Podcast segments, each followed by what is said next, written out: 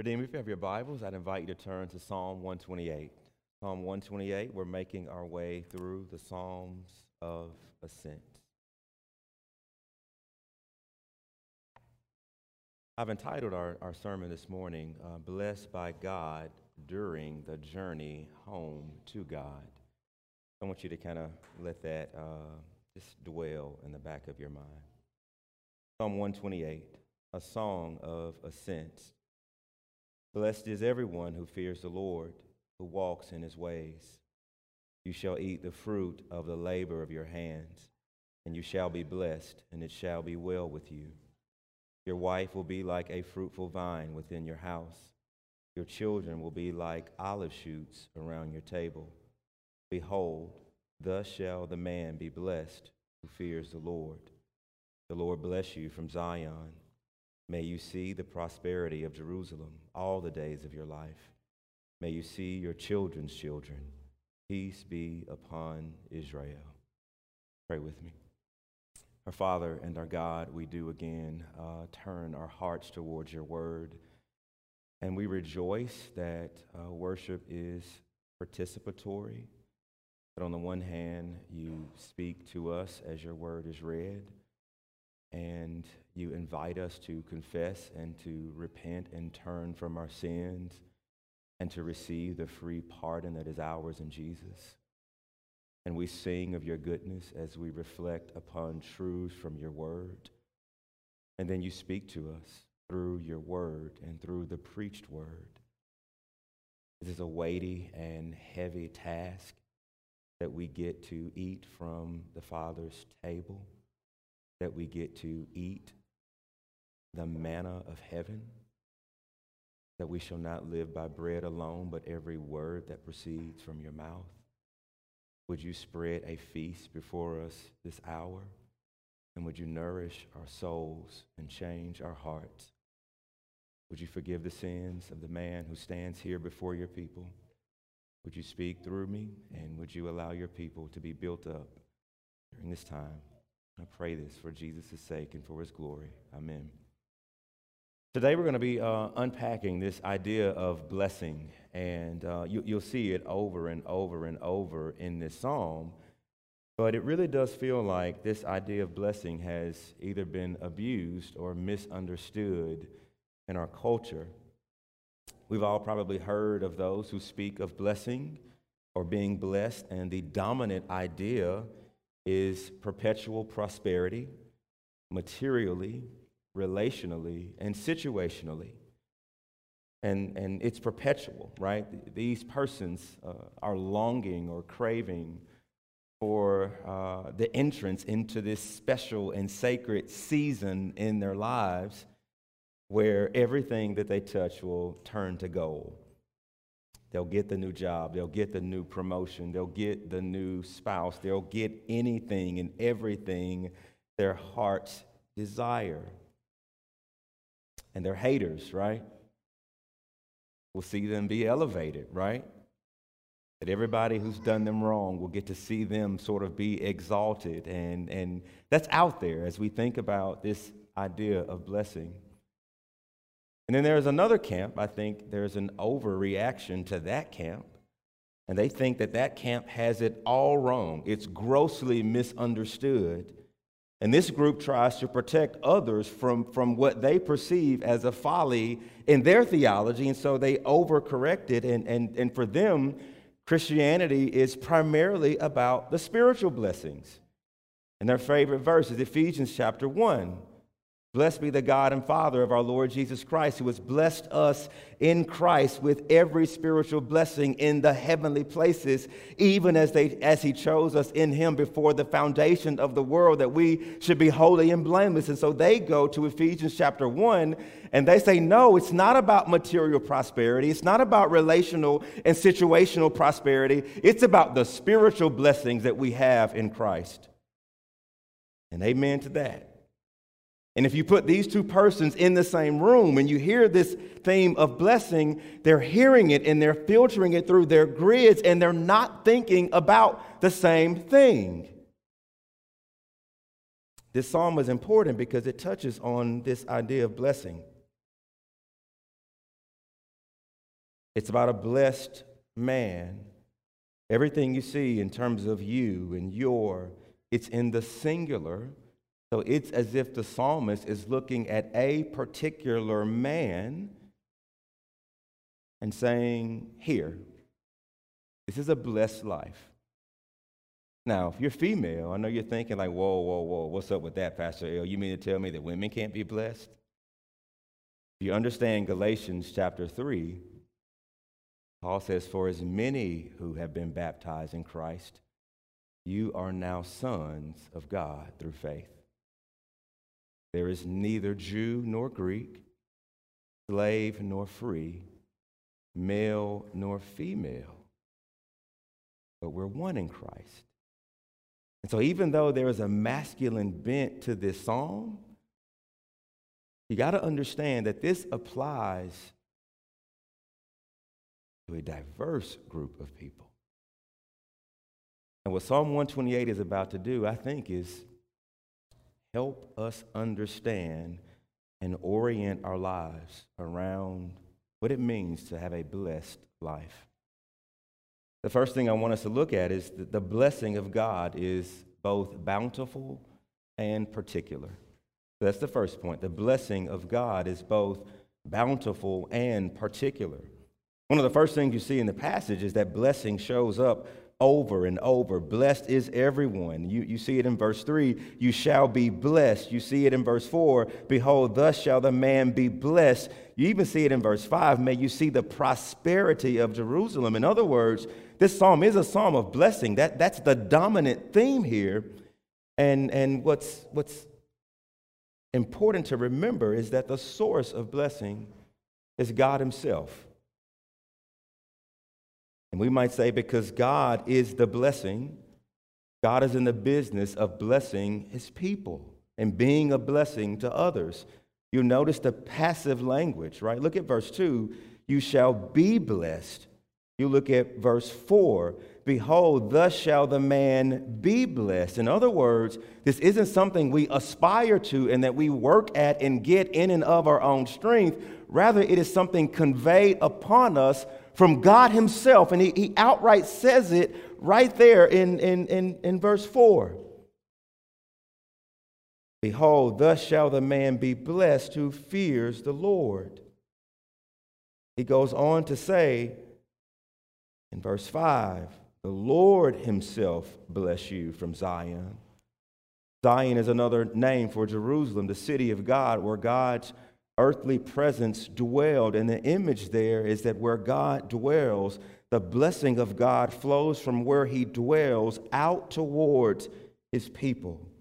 He's the source. But that first word in verse 1, blessed, is actually in the plural. It could be manifold happinesses or many happinesses is for everyone. God's blessing is not relegated to one part of our lives, but they, it's abundant and it overflows, that, that it's numerous, that, that, that we can't consume it, we can't count it. That, that, that's what the author is saying. But notice also, it's not just manifold, but look at the next two ver- the next two words. Manifold or many happinesses is everyone. And that's the word to underline. You might remember in September 2004 on the Oprah Winfrey Show. And on that particular show in September, um, it was her season of giving. And there were 276 people in the audience that day. And she opened the show by saying, One of you will go home with a brand new car today. And the car was a Pontiac. I think it was valued at around 30 grand or so. And all of a sudden, after she announces that, people come out from the back of the studio with little white boxes with little red bows tied around the white boxes. And so every single person in the audience got a white box. And she says, One of you will leave here with a brand new car. Whoever opens the box and has the key will go home in a brand new car. And all of a sudden, everyone opens the box, and you can just kind of see it. because everyone in the studio had a key in the box and she dropped the bomb on them right there. Every single one of you, all 276 of you, will go home with a brand new car. You've probably seen the meme. You get a car, and you get a car, and you get a car, and you get a car. But it's teeming with abundance. Not one person left the studio that day without the blessing. That's the image here. That God has a, a more than enough. He is not lacking in any good thing to do good and to bring about happiness for everyone. And in that sense, it is a bountiful idea that this psalm is communicating. But it's also particular. This isn't universally true for everyone. Who does God look at favorably, covenantally? You'll notice several times in this psalm, Lord is capital, capital L, capital O, capital R, capital D. That's Yahweh, his covenant name. Who does God treat this way and view this way? You'll see it. It's not just everyone generically, but those who fear the Lord, who walk in his ways. You see it down in verse 4 Thus shall the man be blessed who fears the Lord. In that sense, it's particular. He treats the world with common grace and common goodness. Yes and amen. But there's a certain segment of the world that he treats covenantally, graciously, and wondrously good. And it's those who fear him. Now, there's some who would say that this fear is not terror, that it's not being afraid, and, and, and they tend to want to rub that off and make God out to be this kind of plaything. And, and, and that's not true. That if the Lord Jesus, who is about to drink the cup of God's wrath, sweats blood and prays for hour, hours to let this cup of wrath pass from him, then it has to be this fearful and, and terrifying thing to fall in the hands of a God who is just of a God who is holy, of a God who carries out vengeance, of a God who hates sin, who does not tolerate it, who keeps a record of it. It has to be terrifying to fall in his hands. And, and that's what you see all in the Bible. When people think they come into the God's presence, they fall on their face. When John sees Jesus, he falls on his face as one who is dead. That this fear of God, that it has to include parts of that. But it can't be only that. It also has to move to this awe of this love, of this adoration for His grace and His mercy and His goodness and His joy and His essence, that it, that it has to be properly balanced, that, that he is no plaything and he takes sin seriously, that he doesn't sweep it under the rug. And at the same time, he desires to bring sinners into communion with him. And the person who fears God keeps these two things in proper tension. And I think this is what C.S. Lewis was trying to get at in the Chronicles of Narnia. The kids kind of go into Narnia and it's all frozen, and they hear about the witch. They see the winter, and they start to hear about Aslan, this lion who is going to come and, and make winter go away and bring uh, usher into spring. And they're asking, Oh, is, is Aslan a man? And he says, No, he's not a man, he's a lion, the great lion. Well, is he quite safe? Said Susan. I shall feel rather nervous about meeting a lion. Safe? said Mr. Beaver. Who said anything about Aslan being safe? Of course, he isn't safe, but he's good. He's the king, I tell you. You see what C.S. Lewis is trying to do? He is not safe, but he is good. And here's the question Where does the fear of God, where is that birthed? Where do we see the essence of what that means? Is it not the cross of Christ? Do we not see the Son of glory, very God of very God, equal in essence, equal in deity, equal in power, who goes to a cross? And do we not see his mercy and his love and his grace?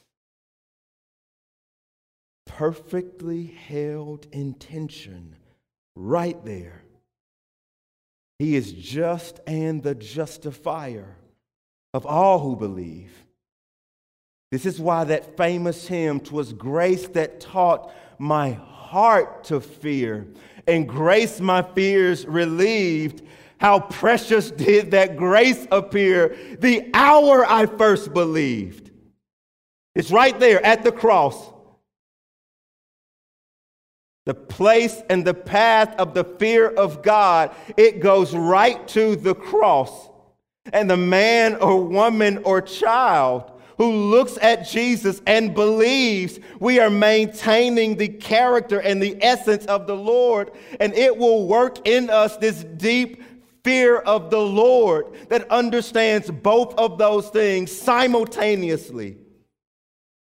And it will result in a Godward life of love, of honor, of repentance, of faith, discipleship. That his blessing is bountiful, manifold happinesses. It's broad for everyone, and it's also particular. Everyone who fears God. The next point is the blessing of God is ours during the journey home. Now, in Ephesians 1, Paul talks about God's blessing, but it's as if he has a rearview mirror on it.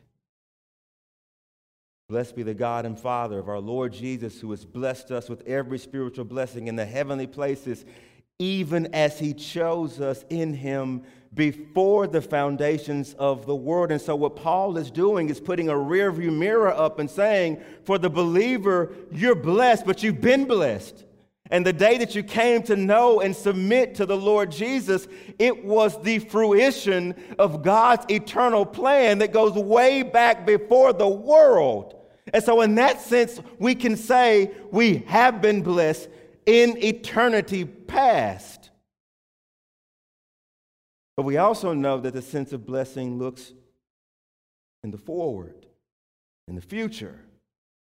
And we sing of this in, in this hymn, On Jordan's stormy banks I stand and cast a wistful eye to Canaan's fair and happy land where my possessions lie. No chilling winds nor poisonous breath can reach that healthful shore. Sickness, sorrow, pain, and death are felt and feared no more. When shall I reach that happy place and be forever blessed? when I shall see my Father's face and in his bosom rest. So that song, that hymn, is teaching us to look forward. When Jesus says in John, I go and prepare a place for you. In my Father's house, there are many rooms, and I go and prepare a place for you, and I will come back and get you that you might be where I am forever. That's what that hymn is pointing us to. That right now, the Lord Jesus is preparing a new world, a new home, a new city for God's people. And sin and darkness and sadness and death, they won't reach that shore. But is that what this psalm is talking about? Is it looking in the past? Is it looking to the future? Or is it saying that God's posture towards you here and now on this earth, caught between eternity past and eternity future, what's his heart towards you here and now? We can be blessed during the journey. Now, how do we know he's talking about life on this earth? I think it's pretty obvious, but, but, but one of the things that kind of jumps out is this reference to a wife. Your wife will be like a fruitful vine. Now, now, why is that important? Because the religious leaders who did not believe in the resurrection, they came to Jesus. Hey, this woman has been married this time, and then this time, and then this time, and then this time. Well, whose wife will she be in the resurrection? And what does Jesus say?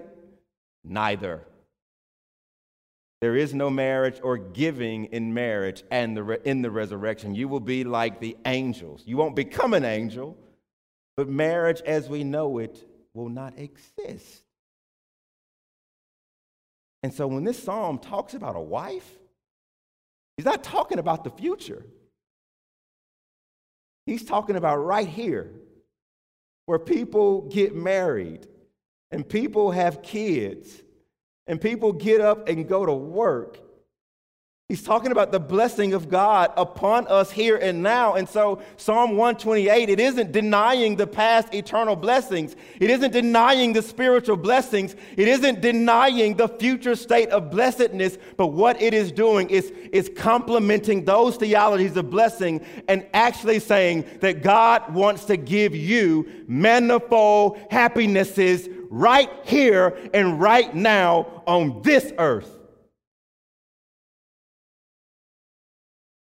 This is where we can't let the abuse of something harm our experience of something here and now. When it comes to a theology of blessing, the Bible is really giving us an all of the above answer on a test. Like, I love those, y'all, right? When does God want to bless his people?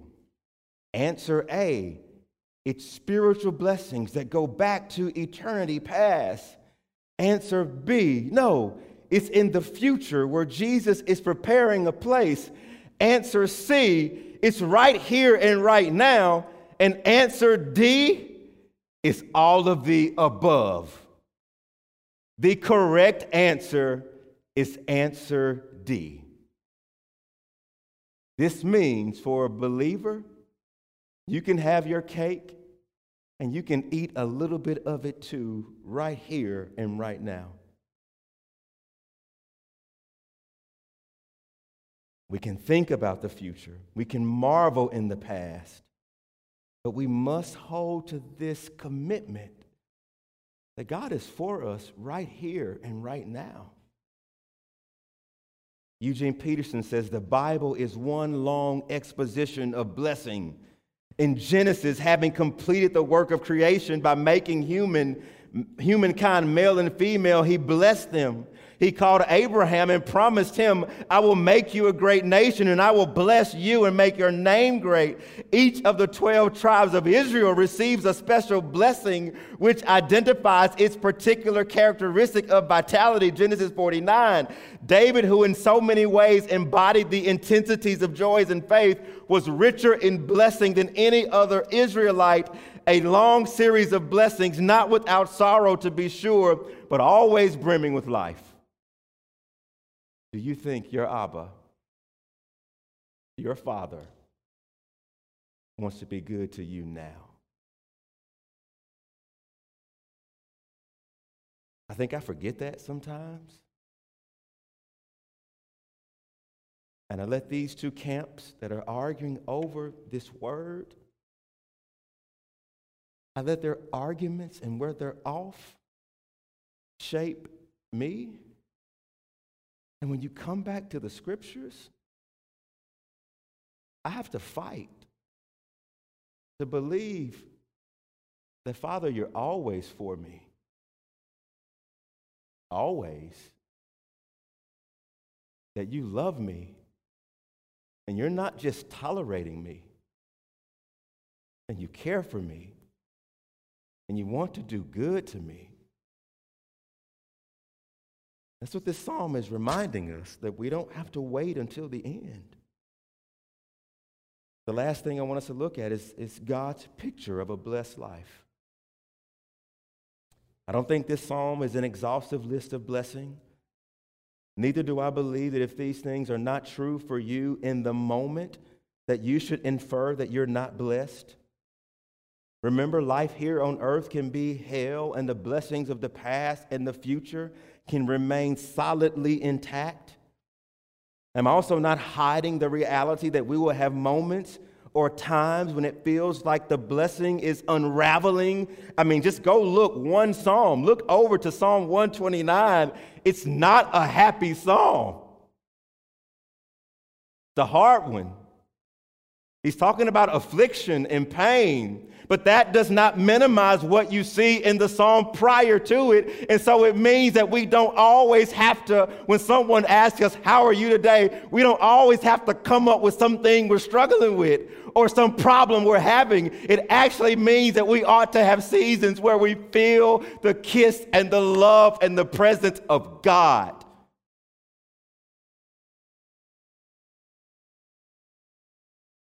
I want us to minimize this. So, where do we see the blessing of God? I think it touches three areas. First, your hands, then your home, and then your name and history. Your hands. Look at verse 2. You shall eat the fruit of the labor of your hands, and you shall be blessed, and it shall be well with you.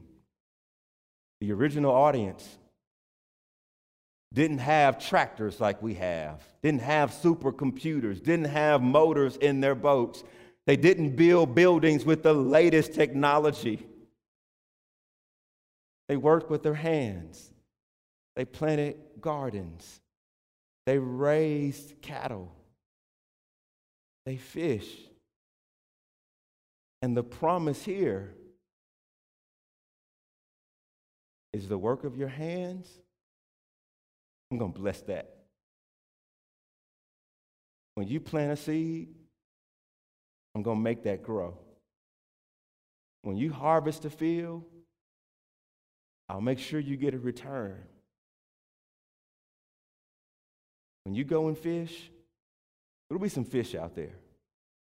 And this doesn't deny drought, and it doesn't deny famine, it doesn't deny all of these things that can make our, wor- our work troublesome. But what God is covenanting to his people is I will bless the work of your hands. In other words, when we think about blessing, what we oftentimes think is God's gonna rub, we rub, we, we pray this prayer, and, and God's like a genie and he gives us our wishes. That ain't blessing. The image here is you work with wisdom, with skill, you hone your craft. And God says, You work with your hands, I'll give you a harvest. Sometimes the harvest is bountiful. Other times is what we need for the day. Other times we're called to save some for rainy days. Sometimes we have an abundance and a brother or sister has lack, and we're called to be generous. But the image here is you will eat what you worked so hard to grow. God says, I will bless your hands. I will bless your home. Notice how the scene changes from out in the labor field to his home. Look at verse 3. Your wife will be like a fruitful vine within your house. So now the blessing is, is, is, is coming into a home or a house. In that image, your wife will be like a fruitful vine within your house. I'm like, I don't know if I ever looked at my wife like, baby, you look like a fine house plant, right? That this hasn't crossed my mind, right? comparing her to a house plant or a vine? What's here?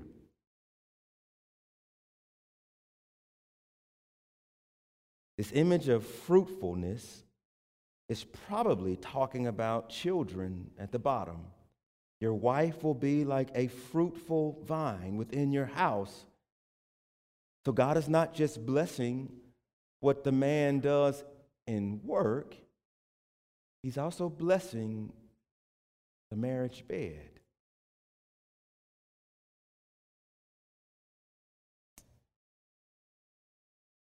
James Montgomery Boice says that we should not restrict this to merely having children, that she will be fruitful in that way,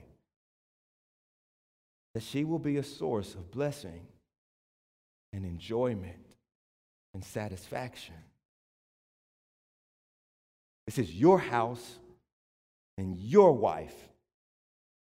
Not another man's house, not another man's wife, but that for the blessed man, that these will be God's gifts to you is through her. And then it moves to your children. They will be like olive shoots around your table. The table was precious in Israel. I don't know about you guys, but ever since COVID 19 hit, our table is getting a lot of wear and tear on it now. It's where we do homework. It's where we eat most of our meals. It's where we talk about life. It's where we pray through the directory. It's where we, I mean, a lot of action is kind of happening around the table.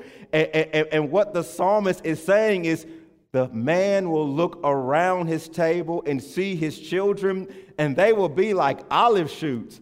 Now, look, I'm not, I don't know what, I, I, I think I know what this means, but do you have that image, Jimmy? Or Andre? All right, so this is an olive tree, the, the, the bigger one on my right. And what you see at the bottom are olive shoots.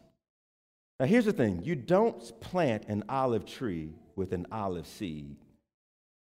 You do that, and in 40 years, you might get a tree. Really. The way you plant or grow olives is they shoot all around it. And the shoots that come up around the base of the olive tree, they are genetic copies to the parent tree. And the way you grow olives is you, you take a shoot, you cut it from the bottom, root stimulator, and you plant that. And then that which is cut from the parent tree becomes another olive tree that continues to shoot and it goes on and on and on and on. And so when the psalmist actually says, Your children will be like olive shoots around your table, what he's actually saying, I think, is God is not just for you, your children. As you love them, serve them, and model faith and repentance with them, as you teach them the scriptures, as you do these things, here's what God is promising they're going to grow. My covenant isn't just with you, it's with your children. Did you catch the next, the way that the psalm pivots? It's not just the work of his hand, it's not just the blessed home, but it's also this person's name in history. Look at verse 5. May you see the prosperity of Jerusalem for how long? All the days of your life. Look at verse 6. May you see your children's children. You get the image there. That this blessed man will have an enduring permanence to his life. Did you know that the olive tree is one of the oldest living trees?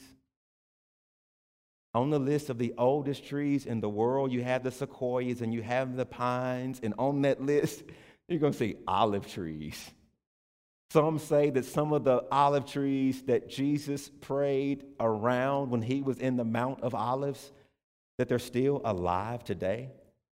They can live 500 years, some 1,500. We think that some have lived for 4,000 years. And so the image here is that of permanence. It's that of you will be around to see these olive shoots grow, and then those other ones grow, and then those other ones grow, that the blessed man will have a sense of longevity to his life. This is a picture of a blessed life. Good, honest work being rewarded by God, connection and friendship and satisfaction with spouses. For those not married, deep friendships with people who love and care for you. Offspring around your table, birthed by you, enveloped into your family through adoption kids from the neighborhood who you're discipling, passing the faith on to the next generation. This sense of permanence that will be around. And this doesn't just mean living to your 80. This means living for 800 billion years in eternity. That that's blessed where there is no such thing as death because one has tasted death for you, the privilege to get to see the goodness of God to a thousand billion generations. How is all of this ours? It's ours because one has tasted death that we might live forever and ever and ever. This is the blessed life, and it's ours in Jesus.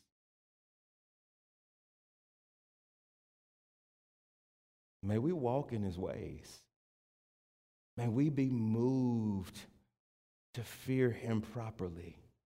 May our lives be consistent with all that we profess because of God's Spirit residing in us.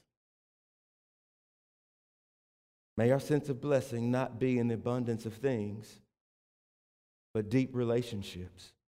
Not found in get rich quick schemes, but growing in our vocations and passions. Derek Kidner says the quiet blessing of an ordered life are traced from the center outwards in this psalm. As the eye travels from the godly person to his family to all of Israel, here is simple piety with its proper fruit of stability and peace. May that be so for God's people. So help us, Jesus. Let's pray. Father, may this be true. Lord, I know that we live in a day and an age where work is hard, where marriages are difficult, where people are dying. And on one hand, it feels like this psalm does not apply, but it does. Would you, by your grace and by your spirit, bring shalom and steadiness and blessing to our lives? May it be so by the work and person of Jesus. So help us, God. Amen.